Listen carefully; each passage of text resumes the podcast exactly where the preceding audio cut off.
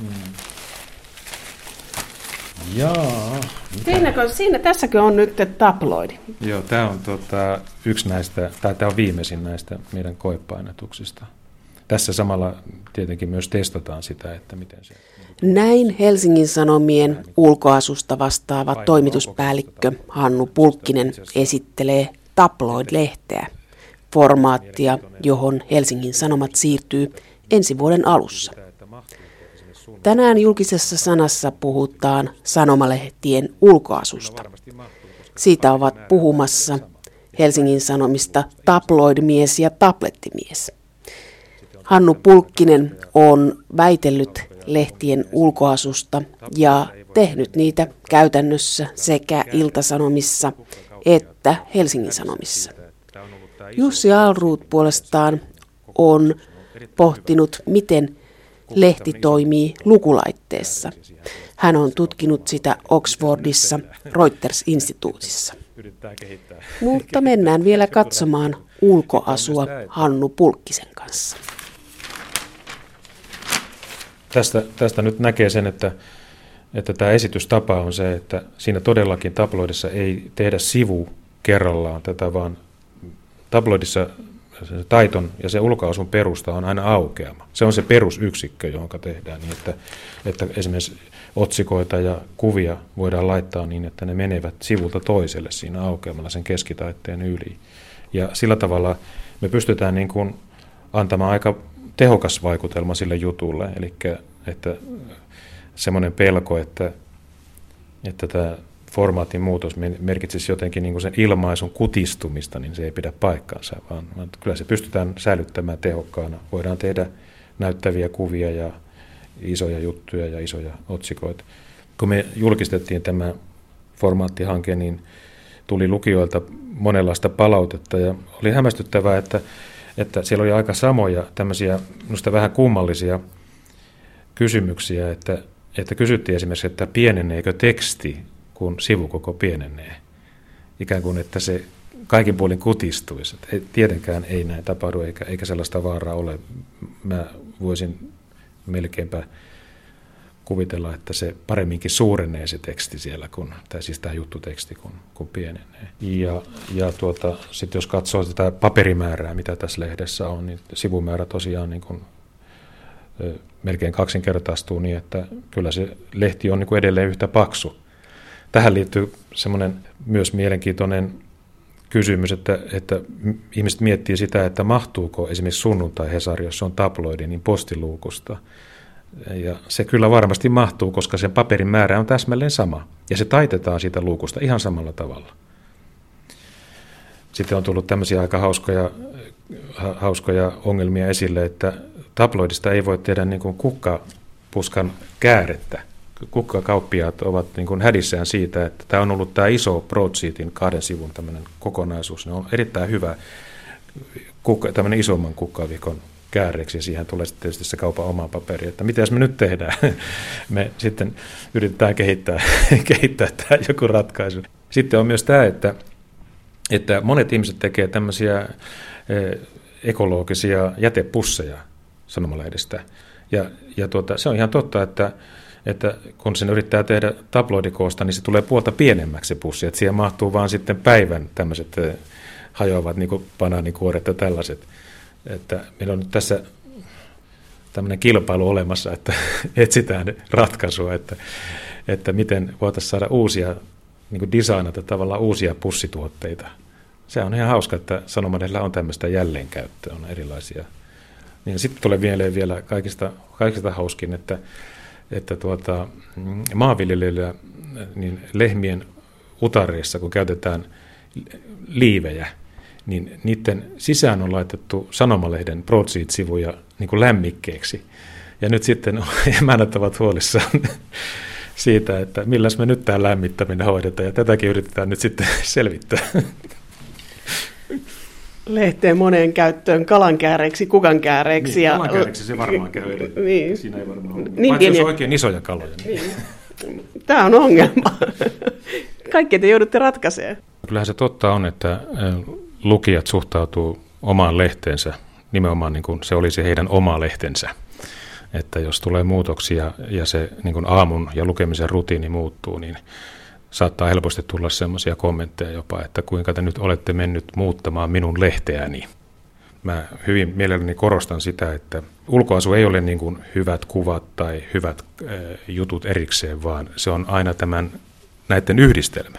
Että meidän visualisoinnin ja lehden tekemisen journalismin taito on sitä, että me osataan yhdistää tekstiä ja kuvaa tämmöiseksi integroiduksi kokonaisuudeksi lehtien sivuilla. Ja se on juuri myös tämmöinen niin sanomalehden vahvuus. Se on sen niin kuin, tämmöisen painetun sanomalehden vahvuus, mihin toistaiseksi ei muut kanavat pysty. Se on vahvuus, mutta esimerkiksi aikakauslehdissä ne ovat aika tarkkoja, miltä mainokset näyttävät. Ovatko sanomalehdet tarkkoja siitä, että millaisia mainoksia lehdissä on, että mainostajille kerrotaan, että tämä tyyli ei sovi meidän brändiin? Ei, ei meillä ole sellaista ylellisyyttä. Kyllä me otetaan kaikki mainokset vastaan. Tietenkin saattaa olla, että joissakin tilanteissa ärsyttää se, että jos on tehty muuten hyvä kokonaisuus ja sitten siihen tuleekin ilmoitus, joka tavallaan rikkoo sen kokonaisuuden. Mutta se on oikeastaan niin kuin, se on niin kuin sanomalehden olemus. Se on yhdistelmä ilmoituksia ja juttuja. Ja, ja meidän täytyy vaan sen kanssa olla. Ja, ja tuota, me tietenkin ollaan tyytyväisiä kaikista ilmoituksista, miten me saadaan. Sillä me eletään. Puolet tuloista tulee ilmoituksista. Mutta jos ajattelee Helsingin Sanomia sen pääsivulla, tai siis kannessa on mainos. Jos se on tosi törkeän näköinen mainos, menneen maailman grafiikkaa ja kuvitusta, niin eikö se syö teidän sen päivän lehden? Kyllä mäkin olen joskus tuota, kiroillut sitä, että, että osa mainonnasta on, varsinkin tämmöinen niin kuin tarjousilmoittelu on niin kuin ollut luvattoman heikkotasosta, siis räikeää ja, ja kömpelön näköistä. Toki sekin on muuttunut viime aikoina, että en vitsi mainita kauppaketjuja, mutta joillakin on parempaa ja joillakin on huonompaa. Mutta kyllähän se tietysti, onhan se aika lailla niin kuin silmiinpistävä tämä ensimmäinen sivu, mikä, mikä meillä on aina, lähes aina ilmoituksilla. Se on vanha perinne, siis se on jo sieltä päivälehden ajoilta yli sadan vuoden takaa tämä, tämä perinne. Että, ja oikeastaan niin kuin, eivät lukijat sitä protestoi, harvemmin kuulee siitä, että lukijat ovat tottuneet, että siinä on ilmoitus. Me tehtiin sellaisia koelehtiä myös, jossa oli niin kuin journalistinen kansi, mutta se herätti enemmän niin kuin kummastusta, koska ei ole ehkä totuttu siihen, että mikä olisi Hesarin journalistinen etusivu ja miten, miten se toimii. Niin ja tähän on suomalainen perinne, että Suomessa lehdet tilataan, ei osteta kioskista, sillä pääuutisella sanomalehteä ei tarvitse myydä, koska se lähtee Joo. Sinne perimmäiseen Suomen kolkkaan aamupostissa. Joo, se on varmaan siis semmoinen ihan perustavaa laatua tekijä. Kyllähän sitä kieltämättä ulkomailla ihmitellään tätä kaikissa tämmöisissä kokouksissa, missä esitellään lehtiä niin tuota, aina, aina ihmetellään ja vähän naureskellaankin, mutta sitten viime aikoina kyllä se hymy on hyytynyt, koska ne ovat kateellisia siitä rahasta, mitä tämä ilmoituspuoli tuo. Tässä juuri äskettä oli tämmöinen maailmankuulu design guru, sanomalehti design guru Mario Garcia, joka omalla, omassa blogissaan nosti esille Helsingin Sanomat, että katsokaa amerikkalaiset lehdet, niillä on ilmoitus etusivulla, mikä mainio idea. Eli Pohjoismaiden suurin sanomalehti näyttää tietä Amerikkaan. Näin se voisi sanoa. No miten te olette kuitenkin jäljessä tässä tabloidiin siirtymisessä, jos vertaa esimerkiksi ruotsalaisiin. Miksi, miksi suomalainen lehtimaailma menee niin hitaasti tabloidiin? No, sitä mäkin olen miettinyt, että miksi kestää näin kauan. Minulta on tätä asiaa monta kertaa kysytty, koska jostakin syystä minua on pidetty tämmöisenä tabloidi-ihmisenä ja, ja olen mä pitkään iltasanomissa ollut töissä ja, ja tunnen sitä maailmaa, niin eh, kun on kysytty, että milloin tämä tabloidi tulee, niin mä olen sanonut, että kyllä se tulee, mutta on vaikea sanoa, että milloin se loppujen lopuksi tapahtuu. Nyt se näyttää tapahtuvan, mutta todella kesti kauan aikaa. Että sehän oli ensimmäisenä Pohjoismaissa Svenska Dagbladet, teki tämän vuonna 2000 tämän tabloidin siirtymisen. Ja sen jälkeen monet pohjoismaiset lehdet, käytännössä sitten loppujen lopuksi kaikki, siirtyivät hyvin nopeassa tahdissa. Ja, ja sitä odotettiin tätä Suomessa tapahtuvaksi siihen aikaan, mutta mutta tuota, ei, ei se vaan niin ollut, vaan lehdet ovat niin kuin tähän päivään asti miettineet tätä asiaa, tutkineet ja selvittäneet ja vähän niin kuin varmaankin odotelleet, että toisten reaktioita. Tässä on varmaan niin kuin myöskin odoteltu johtavan lehden reaktioita. Ja nyt kun me on ilmoitettu tämä asia, niin nyt näyttää siltä, että yksi sun toinen on ilmoittanut ja nyt vakavasti harkitaan kaikissa Broadsheet-lehdissä tätä asiaa. Toisaalta voisi kysyä, että mitä vikaa siinä Broadsheet-lehdessä on, että sitähän on tehty 300 vuotta, 1712 keksitty Englannissa – verotuksellisista syistä, kun veroja maksettiin sivumäärästä, niin silloin keksittiin, että lakanan kokoinen sivuhan auttaa tässä. Ja 300 niin. vuotta sitä on tehty miettimättä, onko tässä mitään järkeä. Niin, jos niitä verotuksellisia syitä ei ole enää, niin ehkä ei sen takia tarvitse tehdä lakanan kokoisia lehtiä. Ensimmäiset lehdet itse asiassa olivat aika pieniä. Ne olivat kirja, kirjapainoissa tehtyjä kirjanmuotoisia. Et, eli sanomalehti syntyi tämmöisenä aika kätevä koossa. Sitten se tosiaan on saanut eri muotoja. Helsingin Sanomat on kyllä ollut tämmöinen iso kokonen kautta historian.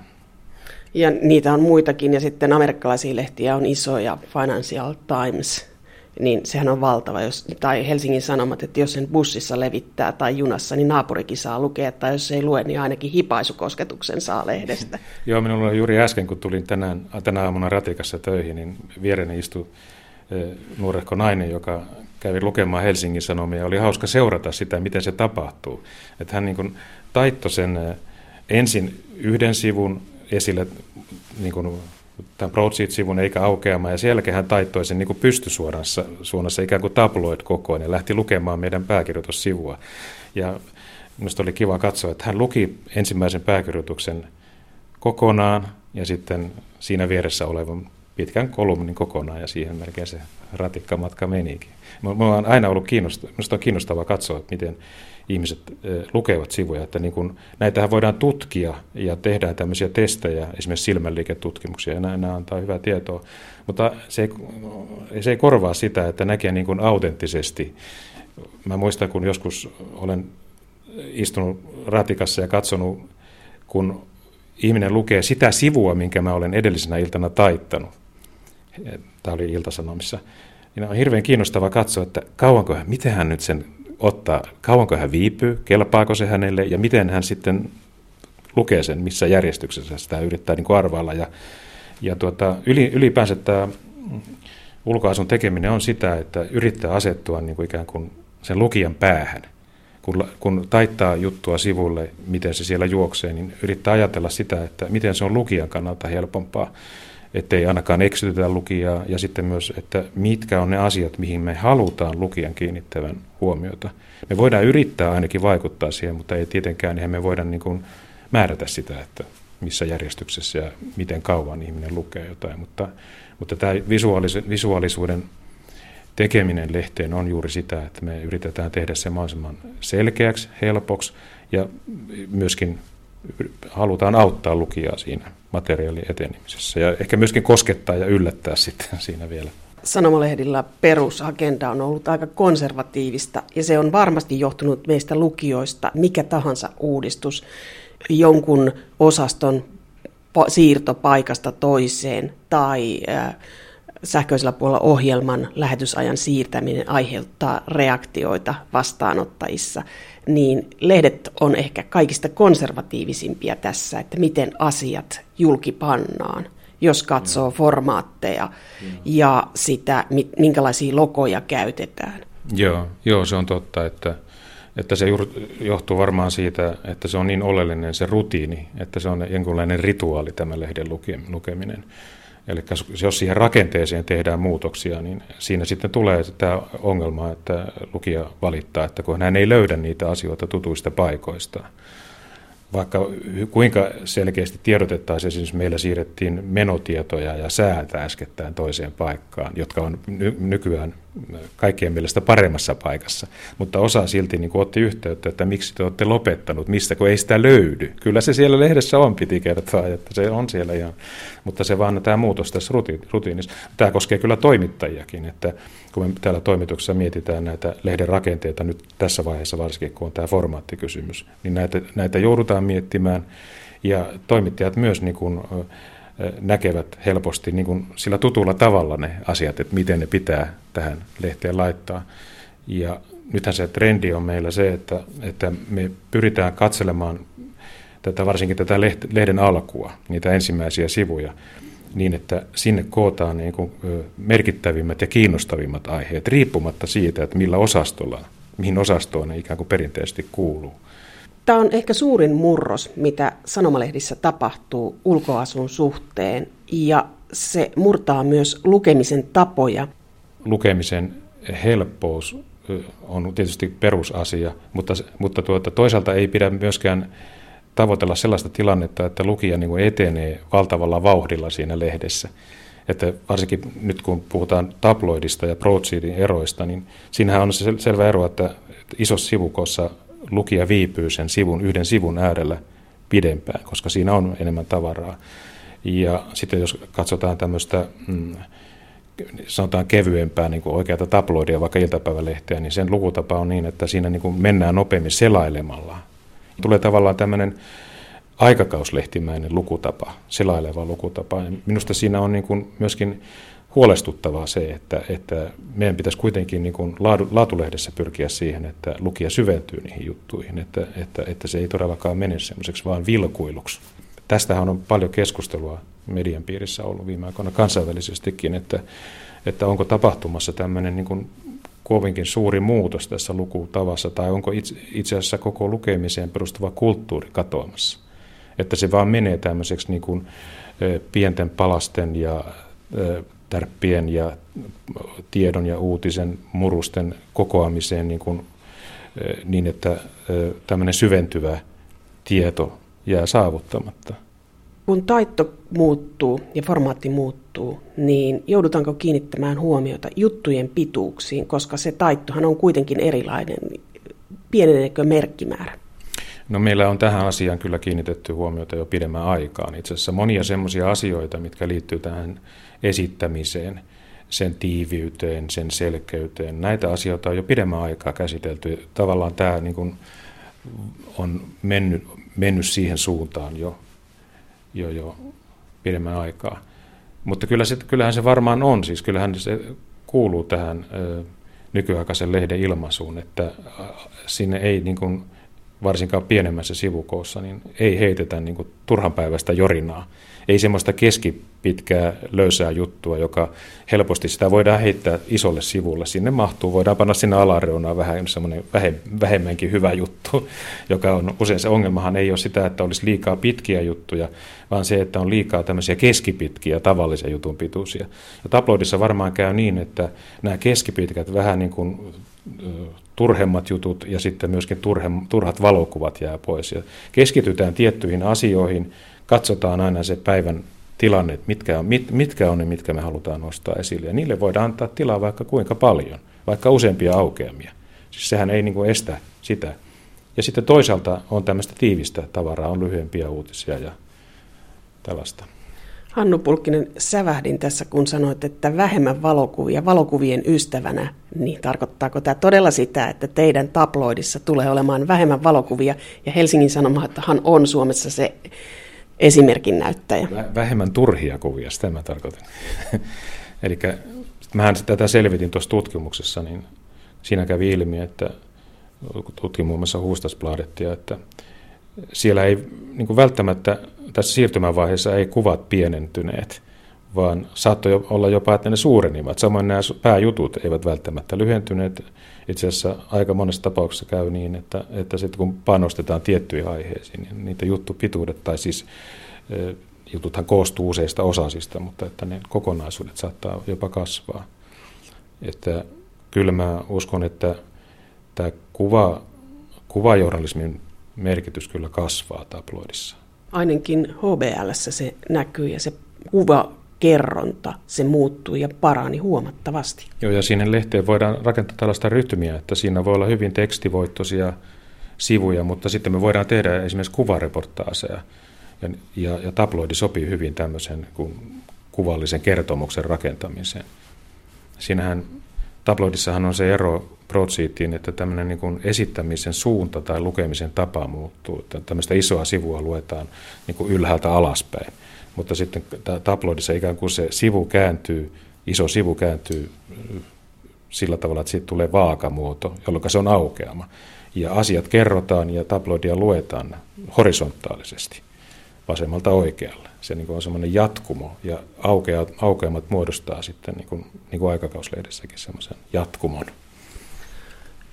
Kuva ja sana kertoo tabloidissa siis enemmän yhtä kokonaisuutta, kun jos ajattelee isoa sanomalehteä, niin harvoin on koko sivun juttuja muuta kuin sunnuntai-lehdessä. Joo, näin nimenomaan, että, että se tabloidi aukeama varmaan useimmiten muodostuu yhden aiheen ympärille. Ja, ja, ja tuota, tässä Broadsheet-sivuissahan on minusta semmoinen perustavanlaatuva oleva ongelma juuri tämä, että, että sinne tulee, sano, usein tehdään esimerkiksi tällaisia niin sanottuja kahden kär, kärjen sivuja, että siinä on – Siinä on ylhäällä tämmöinen, mikä on arvioitu tärkeimmäksi uutiseksi sille sivulle, ja sitten on ehkä tämmöinen kuvallinen juttu sen alapuolella. Ja sitten siellä alhaalla sitten niitä muuta semmoista, mitä sinne nyt sitten heitetään, ja pieniä juttuja laidassa tai alhaalla. Ja tästä kokonaisuudesta tulee vähän semmoinen, mulla ainakin, että mun on vaikea niin kuin nähdä, että miten lukija liikkuu siinä materiaalissa. Mitä siinä itse asiassa tapahtuu? Se on kiinnostavaa. Sitä on tutkittu jonkun verran just näillä silmänliiketutkimuksilla. Ja niissä on havaittu, että, että tuota, itse asiassa se visuaalinen elementti on se pääaihe, mikä huomataan ensin. Ja sitten lukija sen jälkeen katsoo ehkä siihen liittyvää suurin, suurinta otsikkoa tai siihen liittyvää kuvatekstiä. Ja, ja sitten lähtee etenemään siinä, päättää sitten, että mitä hän lähtee lukemaan. Ja tässä on tavallaan siis käy niin, että on kaksi pääjuttua sillä sivulla. Siinä on tämä asiallinen, siis sisällöllinen pääjuttu mikä on niin journalistisesti arvotettu pääaiheeksi. Mutta siinä saattaa olla sitten tämmöinen toinen pääjuttu, joka on tämä visuaalinen pääjuttu, joka niin itse asiassa käytännössä käykin niin, että se on se lukijan kannalta se pääjuttu. Ja siinä voi olla ongelma, että itse asiassa tämä kuvaton niin sanottu journalistinen pääjuttu saattaa jäädä lukematta. Siinä tulee ainakin tämmöinen ristiriita näin niin kuin kahden kärjen suhteen. Ja tämä asia voidaan ratkaista tabloidissa. Siinä ei tule niin paljon tällaisia tilanteita, että on kaksi kilpailevaa aihetta, vaan se rakentuu väistämättä niin kuin yhden kokonaisuuden ympärille. Tulevaisuudessa tullaan panemaan ilmeisesti painoa yhä enemmän kuvajournalismille. Mitä kuvilla kerrotaan? Mm, joo, kyllä se. Ja minusta niin kuin kyllä myös tällä niin kuin sähköisellä puolella niin näissä kanavissa niin tämä tulee vahvistumaan. Että meille tulee niin kuin koko ajan uusia mahdollisuuksia myöskin verkossa ja sitten näissä lukulaitteissa. Mä on, yksi asia, mistä mä tykkään hyvin paljon näissä lukulaitteissa on se, että tällaiset kuvareportaasit ovat todella, niitä on kätevä lukea ja ne kuvat näyttävät teräviltä ja hyviltä, niiden niin ominaisuudet tulevat, koska se voi niin kuva kerrallaan ottaa siihen ruudun, ruudun täyteen keskeinen ominaisuus, mikä on sanomalehden kuvassa, että se on pysähtynyt kuva jostain tilanteesta ja se joissakin tilanteessa antaa sille tavatonta voimaa. Jopa niin, että me joudutaan miettimään, jos esimerkiksi käsitellään jotain sotaan tai tämmöiseen onnettomuukseen liittyviä kuvia, niin tämä sama aihe saattaa televisiouutisessa vilahtaa filminä ohitse ja se ei herätä katsojassa minkäänlaista reaktiota, mutta se pysäytetty kuva siitä samasta tilanteesta saattaa sanomalehdessä herättää paljon pahennusta, koska se, se, sen voima on niin suuri. Se järkyttää, siihen, se pysäyttää ja sen, sitä ryhdytään katselemaan. Ja me joudutaan harkitsemaan tällaisia asioita tavallaan sen takia, että siellä kuvalla on niin iso voima. Seuraavan viiden vuoden aikana sanomalehdissä tulee tapahtumaan isoja muutoksia kyllähän niin lukeminen siirtyy tänne digitaalisiin kanaviin. Ja, ja, ja viisas, viisas yhtiö pitää huolen siitä, että, että sitä kehitystä tapahtuu näillä kaikilla kanavilla, mutta, mutta niin kuin tätä, tätä tähän sähköiseen puoleen siirtymisessä tässä sanomalehden lukemisessa, niin se ei tapahdu näköjään niin nopeasti kuitenkaan, että me voitaisiin tätä paperilehtiä näin tässä vaan hylätä ja unohtaa, vaan päinvastoin, siis vuosien vuosien ajan vielä tämä painettu lehti on tärkein tuote. Ja nyt on nimenomaan on kysymys siitä, että me panostetaan siihen, sen kehittämiseen aivan todella. Jussi Alruut, olet sosiaalisen ja digitaalisen median tuottaja Helsingin Sanomissa ja olet äh, perehtynyt lukulaitteisiin. Olet Oxfordissa opiskellut sitä ja Reuters-instituutissa ja sekä tutkinut että kirjoittanut siitä paljon. Ja 2010, niinkin vähän aikaa sitten, 2010 suurin valmistaja Apple toi iPadin. Ja missä mennään tällä hetkellä? Kuinka paljon Suomessa tai maailmalla luetaan lehtiä lukulähetteestä? Nyt tämä menee mainostamisen puolelle, mutta se laite toi sen maailman. Joo, siis tablettilaitteista puhutaan yleisesti. iPad on se, joka sen on avannut. Niitä on vähän yli 40 miljoonaa myytynyt kahdessa vuodessa. Se on nopeimmin myynyt kuluttajaelektroniikkalaite ma- maailman historiassa. Suomessa vajaa 200 000 yhteensä tabletteja, joista vähintään 150 000 iPadia. Vaikea sanoa, kuinka paljon lehtiä luetaan. Menestystarinoita on paljon. Niitä on ehkä enemmän aikakauslehtipuolella. Semmoiset laatulehdet Jenkeissä kuin The New Yorker esimerkiksi ja tota, no brittien puolella The Economist ovat tehneet erittäin hyviä tuloksia. Ne on molemmat täysin tekstivetosia, mikä on kiinnostavaa, koska iPadissa on aina puhuttu, että siinä tulee visuaalisuus uudella tavalla esiin, mutta nä- näyttää myös siltä, että ihmiset haluaa yksinkertaisesti vaan lukea sillä. Ja tota, Sanomalehdistä löytyy The Times, on tehnyt hyviä tuloksia. Ehkä kuitenkin kaikkein paras tulos on ollut The Financial Timesilla, brittiläisellä tuota, talousjulkaisulla, joka todennäköisesti kyllä johtuu kyseisen lehden demografiasta, joka on erittäin hyvin toimeen tulevaa. Eli tämä on vielä jossain määrin hyvin toimeen tulevan ylemmän keskiluokan laite, johtuen sen hinnasta, joka on keskimäärin noin 600 euroa, riippuen mistä mallista on kysymys. Mun oma ennusteeni on, että kun se hinta putoaa sinne 300 euroon, niin se murtautuu valtavirtaan. Mutta on erittäin nopea kehitys ollut, jos ajattelee, että kaksi vuotta ja tämä määrä laitteita myyty maailmalla. Ja sitten jos ajattelee suomalaisia lehtiä, kuinka moni lehti on jo joutunut tekemään lukulaiteversion? Joo, no mä en sanoisi, että se tällä hetkellä on joutunut tekemään. Että, että mä en usko, että kukaan on tehnyt sitä sen takia, että on ollut paine kuluttajilta. Ehkä Helsingin Sanomat sen takia, että me ollaan isoin ja meiltä odotetaan, että meidän täytyy olla siellä. Se oli meille tavallaan itsestään selvää. Joku Suomen Kuvalehti voisi ehkä nähdä, että niillä on ollut sama tilanne. Ennen kaikkea kysymys on siinä, että tämä on kustantajille mahdollisuus. Eli me, me mogattiin internet kymmenen vuotta sitten, kun me annettiin uutisemme ilmaiseksi siellä. Tässä on nyt uusi digitaalinen alusta, jolla me voidaan tehdä oikeasti tulosta taloudellisesti. Ja tämä on minusta äärimmäisen tärkeää. Öö, on sanottu, että tämä on viimeinen mahdollisuus tehdä digitaalisella rahaa, ja mä samaa mieltä.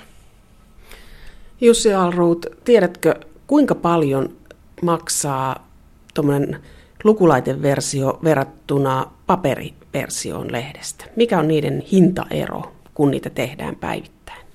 Se on hirveän vaihteleva skaala tällä hetkellä. Eli siis äh, tämä kevyin versio, niin sanottu näköislehtiversio, joka tarkoittaa sitä, että PDF-tiedostomuoto, joka on semmoinen hyvin yleinen, helppokäyttöinen tiedostomuoto, tehdään sellainen PDF-versio siitä paperilehdestä, ja se on samanlainen – sitä on ihan kiva selata tuossa tablettilaitteen isolla ruudulla, pystyy pyyhkäisemällä kääntämään sivulta toiselle, mutta se on käytännössä vaan niin kuin, semmoinen imitoitu versio siitä lehdestä. Se, siinä ei ole käytännössä juurikaan mitään kustannuksia enempää. Et se on se vähimmäistaso, joka jokaisen lehden pitäisi tällä hetkellä tehdä, mutta se ei millään tavalla käytä tuon laitteen omia ominaisuuksia. Sitten voidaan ostaa valmiita diilejä erilaisten tota, ohjelmistovalmistajien kanssa, esimerkiksi Adobe, jonka taito-ohjelmia suurin osa lehtitaloista käyttää jo valmiiksi, tarjoaa sitten semmoisen niin paketin siihen lisäksi, että voidaan tehdä se digitaalinen versio. Silloin puhutaan, ne lisenssit on jotain tuhansia euroja. Sitten se vie työtunteja. Se tarkoittaa sitä, että sen taittajan pitää taittaa se erikseen siihen uudestaan. Eli kyllä se vie aikaa. Sitten jos tehdään ihan oma alusta, jota tota, esimerkiksi Helsingin Sanomat on, on tota, tehnyt, luonut omanlaisensa alustan sille meidän päivälehdelle, niin silloin siinä on se kehitystyö. Mutta tota, se menee automaattisesti, että meidän ei tarvitse sitä käsin ruuvata muuta kuin jälkeenpäin vähän viilata. Eli tota, toisessa ääripäässä on ihan käsin tehdyt aikakauslehtiversiot, jotka tavallaan pitää taittaa uudestaan, jolla voidaan sanoa, että ikään kuin se graafinen taittotuotanto kaksinkertaistuu se työ ja maksetaan lisenssit ja toinen on käytännössä nollakustannuksella. Että se on se koko kirjo. Ja nyt katsotaan koko ajan, se bisneksen tämän hetken kiinnostavin kysymys on se, että kenen kannattaa tehdä se kumpi näistä vaihtoehdoista. Onko mahdollista, että tulevaisuudessa ihmiset saavat räätälöityjä lehtiä sähköisessä muodossa, että lukulaiteversiot on tehty sillä tavalla, että mainokset on suunnattu, että tiedetään asuinalue, sitten tulee sen asuinalueen kauppojen mainokset. Tiedetään sinusta harrastuksista ja muista, että tulee sellaiset ilmoitukset, jotka osuu juuri kohdalle. Onko tämä tulevaisuutta vai vaan tämmöistä skifiä? Ei se ole ainoastaan mahdollista, se on itsestään selvää ja välttämätöntä. Et jotta me voidaan kilpailla nykyaikaisella mainosmarkkinoilla, niin meidän täytyy käyttää hyväkseen sitä, että tuo laite tietää tarkalleen, missä se asiakas on milläkin hetkellä. Ja ä, asiakkaan suostumuksella me tiedetään asiakkaan tota, käyttötottumuksista ja siitä, mistä hän on kiinnostunut lukemaan. Ja samalla myös, mitä hän on kiinnostunut ostamaan, jolla me yritetään palvelun tarjoajana, jota mediayhtiöt yhä enemmän on, ei ainoastaan sisällöntuottajia, vaan palvelun tarjoajia ja alustoja tarjoamaan sekä mainostajalle että meidän lukijalle mahdollisimman miellyttävä kokemus. Että lukija saa semmoisia mainoksia, joita hän haluaa silloin kun haluaa, siellä kun haluaa. Ja mainostaja löytää niitä, sitä kohdeyleisöä, jota kiinnostaa hänen tarjoamansa palvelu tai tuote. Et mun mielestä se ei ainoastaan mahdollisuus, vaan se on ehdottoman selkeä markkinarako, johon meidän pitää tarttua. Eli räätälöidyt lehdet tulevat. Kyllä mä uskon, kyllä mä uskon siihen ihan vahvasti. Se räätälöinti ei tarkoita ainoastaan sitä mainossisältöä. Et myös niin kuin lehden sisältöä pitäisi ainakin voida priorisoida.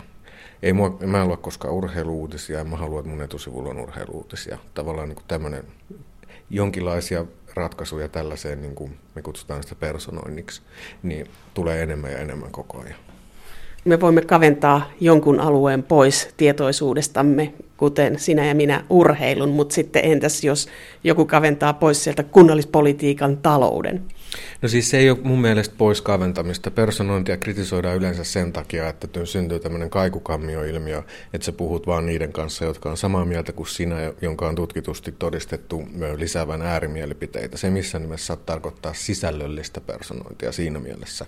Mutta se voi tarkoittaa sitä, että lehden sisältö jaetaan kymmeneen sisältöputkeen, aihealueittain, kokonaisuuksittain, ja mä saan määrätä, mikä niistä saa isoimman ja näkyvimmän paikan siinä mun paketissa. Se on sitä palvelua. Ei niin, että mä saan ainoastaan uutisia, jotka tulee vasemmistolaisesta tai oikeistolaisesta tai kunnallisesta tai valtiollisesta näkökulmasta. Se, se on niin kuin vaarallinen tie, vaan nimenomaan yksinkertaisesti ihan niin kuin konkreettisesti se, että mua kiinnostaa enemmän kulttuuriuutiset kuin urheiluutiset. Anna mulle ensin ne kulttuuriuutiset ja vasta myöhemmin ne urheiluutiset.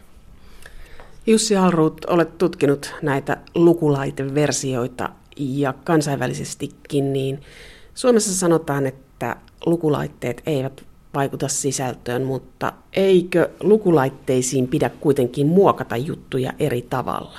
Eikö se lukemisen tapa ole kuitenkin erilainen?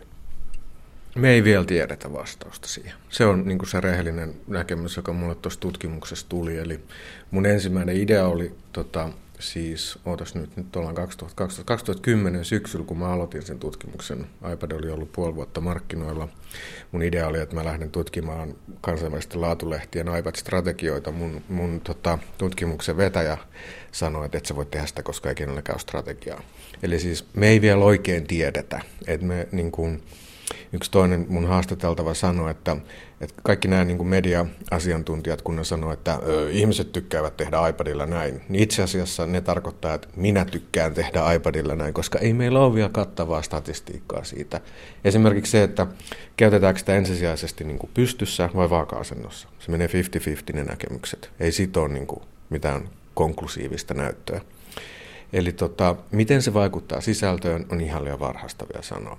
Kuten mä sanoin, mä otin sen ekonomistin The New Yorkerin siihen kärkeen esimerkiksi ihan just sen takia, että ihan perinteinen tekstivetoinen journalismi toimii noissa laitteissa myös, koska se ei ole pelkästään kyse siitä, että siinä on äärimmäisen hieno terävä näyttö ja siinä voidaan tehdä upeata vuorovaikutusta kosketuskäyttöliittymän kautta, joka on ihan uutta, vaan myös se, että se on ohut, kevyt laite, joka on aina mukana. Se lehti ilmestyy aina siihen otsa missä tahansa ja se lehti arkisto on aina mukana.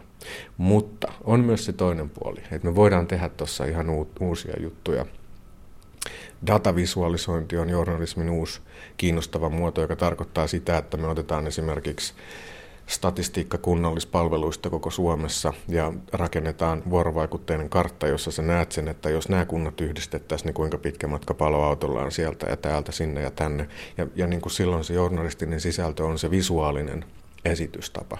Ja tämä laite tarjoaa siihen esimerkiksi hienoja mahdollisuuksia. Ja Mä haastattelin muun muassa John Hillia, joka on The Timesin designjohtaja, joka vastaa heidän iPad-editiota. John Hill sanoi, että tota, jos hän saisi päättää, jos hänellä ei olisi sitä The Timesin legacya eli perintöä niin kuin ikään kuin painolastinaan, niin hän jättäisi siitä iPad-editiosta ne jutut pois, teksti pois, kokonaan niin kuin interaktiivinen grafiikka, kuva- ja videovetoinen palvelu, koska se sopii tuohon laitteeseen parhaiten. Sitä sopii miettiä. Kuten sanottua, me ei tiedetä vielä ja paljon vaihtoehtoja on ilmassa. Sanoit tässä, että ihmiset haluavat lukea, että luetaan sieltä juttuja, että se teksti on tärkeää. Ja itse olen lukulaitteen käyttäjä, luen päivän lehden siitä. Ja jos mietin sitä, että siellä on videoklippejä lopussa, niin harvemmin mä avaan niitä videoklippejä. Vaikka ne videoklipit olisi siinä keskellä, niin mä tuskin avaisin, koska se valokuva on paljon vaikuttavampi ja valokuvia katson paljon pidempää kuin paperilehdestä. Että jos ajattelee, että sinne voisi tulla hybridi, että keskellä olisi liikkuvaa kuvaa, ääntä, liikkuvia, liikkuvaa grafiikkaa, niin se on varmaan puolet torjuu, puolet haluaa sitä. että ei voida tietää varmasti on paljon käyttäjiä, jotka ei halua sitä liikkuvaa kuvaa ja liikkuvaa grafiikkaa, mutta mun mielestä ehdottomasti se mahdollisuus pitää tarjota. Ja sitten täytyy olla rehellinen, että me ei osata vielä rakentaa sitä sinne niin, että se houkuttelee. Ja että se tuntuu intuitiiviselta, että mun täytyy nyt käynnistää toi video, jotta mä saan sen kokonaiskokemuksen tästä journalistisesta paketista, jonka esimerkiksi Helsingin Sanomat on mulle tehnyt että niin kuin meillä on vielä opettelemista siinä, että miten nämä eri osat integroidaan tuossa uudessa päätelaitteessa. Se tuntuu helposti päälle liimatulta ja lukija haistaa sen heti. Missä on se johtopaikka sanomalehtien tai lehtien kehityksessä lukulaitteisiin? No tietysti se on englanninkielisessä maailmassa, koska siellä potentiaalinen yleisö on suurin. Digitaalisessa maailmassa maiden väliset rajat ei enää ole niin merkittäviä. Siis Guardianilla on 35 miljoonaa kuukausikävijää, josta suurin osa tulee brittien ulkopuolelta. Ja silloin se business case on ihan erilainen. Luottokortti toimii maiden rajojen yli, sä maksat sen sun tilauksen ihan yhtä lailla Suomessa kuin missä tahansa, jos se lehti on julkaistu siellä maassa digitaalisena versiona. Tämä on hyvä esimerkki sellaisesta alasta, jossa se on niin kuin verkko, että saatat yhden solmukohdan ylös siitä, niin kaikki nousee mukana. Et me ei voida katsoa pelkästään sitä bisnestä ottamatta huomioon sitä sisältöstrategiaa ja sitä käyttöliittymän muokkausta ja sitä maan tiettyä niin kuin mediakulttuuria ja mediakenttää ja kilpailutilannetta. Esimerkiksi Hesari ei voi tehdä samoja ratkaisuja kuin New York Times on tehnyt tai The Financial Times on tehnyt, koska me ollaan ihan erilaisessa tilanteessa ja se niin kuin menee ihan siihen käyttöliittymätasolle. Täytyy sanoa, että siis kehitys tapahtuu siellä, missä on rahaa. Mutta kuten aina kaikilla aloilla, niin se kiinnostava, ehkä semmoinen kaikkein niin kuin radikaalein kehitys tapahtuu ehkä kuitenkin marginaalissa. Että me odotetaan koko ajan kovasti, että nämä niin kuin, digitaalisen julkaisemisen työkalut näille uusille alustoille halpenee. Ja mä uskon siihen, että kahden vuoden sisällä meillä on niin kuin open source, täysin ilmainen digitaalisen aikakauslehden julkaisualusta ohjelmisto käytettävissä, jolloin kuka tahansa voi ladata sen ja luoda luoda tota, digitaalisen aikakauslehden noihin lukulaitteisiin. Eli me tarvitaan indiekustantajat sinne tekemään innovaatioita ja rikkomaan niitä rajoja, joita me asetetaan itsellemme eikä me edes nähdä. Eli niin kuin, ei tässä pelkästään rahan ehdoilla mennä, että sen mä haluan ehdottomasti lisätä siihen. Lehdet ovat itkeneet sitä, että ansaintalogiikka on digitaalisen ajan myötä murtunut, mutta nyt tällä hetkellä aika monet pystyy jo rahastamaan lehdestä. Ihmiset ovat valmiita ostamaan lehden eurolla, kahdella, kolmella et, tai tilaamaan kuukaudeksi. Se tarkoittaa suomalaisille laatulehdille kylmää kyytiä, että luetaankin kansainvälisiä lehtiä, koska on ihan yhtä helppoa tilata lukulaitteeseen se kuin suomalainen lehti. Ei tarvitse edes kävellä kioskille. Joo, ja se on nimenomaan totta se, mitä sanoit, että että digitaalinen maailma haastaa, haastaa just sen kansallisen sanomalehtikulttuurin tai journalistisen kulttuurin erikoisaseman, varsinkin Suomen kaltaisessa maassa, joka on hyvin koulutettu, valtaosa ihmisistä puhuu englantia, ja varsinkin jos puhutaan siitä sanomalehtien ehkä niin kuin suurkuluttajista, jotka lukee enemmän kuin yhtä lehteä. Koska Suomihan on siinä mielessä poikkeuksellinen maa, että hyvin moni ihan tavallinen suomalainen haluaa lukea sanomalehtiä edelleen. Ja sanomalehtiin ja toimittajiin luotetaan erittäin paljon verrattuna, verrattuna oikeastaan mihinkään muualle Euroopassa ja Yhdysvalloissa. Sitten kun katsotaan sen Brasilia ja Intia, niin siellähän sanomalehdet kukoistaa ja kasvaa valtavaa vauhtia, että siellä ei ole mitään kriisiä päinvastoin niin meillä niin kuin on tämä valtava niin kuin peruslukijakunta, mutta sen lisäksi on nämä niin kuin hardcore-käyttäjät ikään kuin, jotka lukee useita lehtiä ja lukee myös kansainvälisiä lehtiä. Niin siinä on nimenomaan mahdollisuus tähän kilpailutilanteeseen, että me joudutaan niin kuin vastaamaan siihen haasteeseen, että Hesarin potentiaalinen yleisö voi ihan yhtä hyvin tilata Timesin, Financial Timesin tai New York Timesin tai sen yksittäisen numeron. Ja ne varmaan tekeekin. Mutta silloin niin kuin mun mielestä kysymys on siitä, että, se, että täytyy katsoa, että mitä ne ihmiset kuluttaa printtinä, mitä ne kuluttaa netissä, siis nettiselaimella, ja mitä ne haluaa kuluttaa sovelluksena, ikään kuin iPad- tai tablettiversiona, josta ne maksaa. Ja silloin mä väittäisin, että suurin osa ihmisistä kuitenkin tästä niin kuin kovasta sanomalehtiyleisöstä, jolle ei riitä vain yksi sanomalehtimedia, niin kuluttaa sitä kansainvälistä mediaa nettiselaimella, lukee niitä online-versioita. Ja, ja se New York Timesin parinkymmenen kuukausijutun limitti riittää suurimmalle osalle, että niitä ei tarvitse edes maksaa siitä. Niin silloin meidän pitää päästä siihen rakoon siinä välissä, että me tarjotaan se niin kuin digitaalinen täysi suomenkielinen kokemus, ja mä uskon, että kyllä sille on markkina. Tämä on aikamoinen kehitystehtävä, tehdä jotain sellaista, mitä kukaan ei tiedä, että mitä siitä tulee. No miten sitten, kuinka tiukka kilpailutilanne tässä sähköisessä maailmassa sanomalehdillä on radio- ja televisiomaailmaan? Kilpaileeko ne vai kulkeeko ne eri teitä? Totta kai ne kilpailee uutisotsikoista, mutta läheneekö ne toisiaan? No internetissähän me ollaan kaikki samalla viivalla.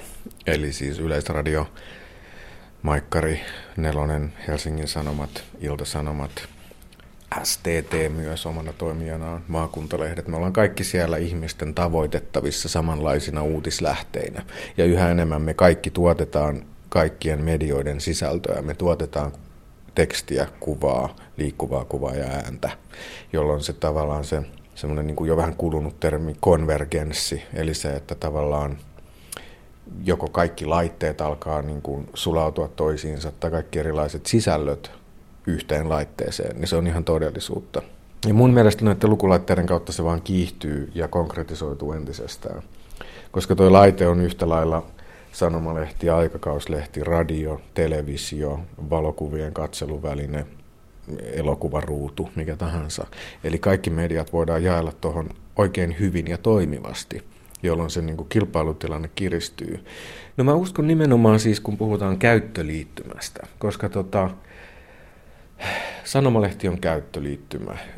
Näppäimistöhiiri ja tietokoneen ruutu, jossa on pikkuikoneita, joista avataan ohjelmia, joita käytetään hiirellä ja kursorilla, on käyttöliittymä.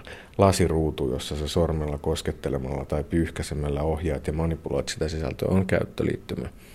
Ja me ollaan opeteltu tätä nyt vasta pari vuotta, tätä lasiruudun koskettelua, ja valtavasti voisi vielä tehdä. Ja mä uskon, että tämmöinen niin kuin kosketuskäyttöliittymä tulee olemaan meidän ensisijainen käyttöliittymä kymmenen vuoden kuluttua. Ei me tarvita hiirtä taittajat ja niin kuin graafisen alan ja ihmiset, jotka tekee täsmällistä työtä, tarvii hiirtä, mutta semmoinen natisevan naksuva niin kuin johdon päässä oleva ärsyttävä hiiri on vaan tiellä suurimmalle osalle ihmisistä. Ja tämmöinen niin kuin Oxford Internet Instituutin tutkija Monika Balcher on lanseerannut semmoisen termin kuin kosketuksen lukutaito. Että me ollaan tavallaan opettelemassa vasta niitä aakkosia. Ja se on, se on eräänlaista runoutta siinä mielessä, että runouden lakihan on se, että niin sulla on rajallinen määrä käsitteitä, mutta sä yrität luoda niistä kiinnostavia yhdistelmiä luodaksesi uusia assosiaatioita. Tässä on sama, meillä on rajallinen määrä niitä kosketus, ohjaus ja käyttö niin muotoja ja eleitä ja kosketustapoja, ja yritetään niillä luoda uudenlaista innovatiivista käyttökulttuuria. Ja mä uskon, että sieltä niin marginaaleista tulee niitä mielettömiä innovaatioita, joista saattaa tulla uusia standardeja.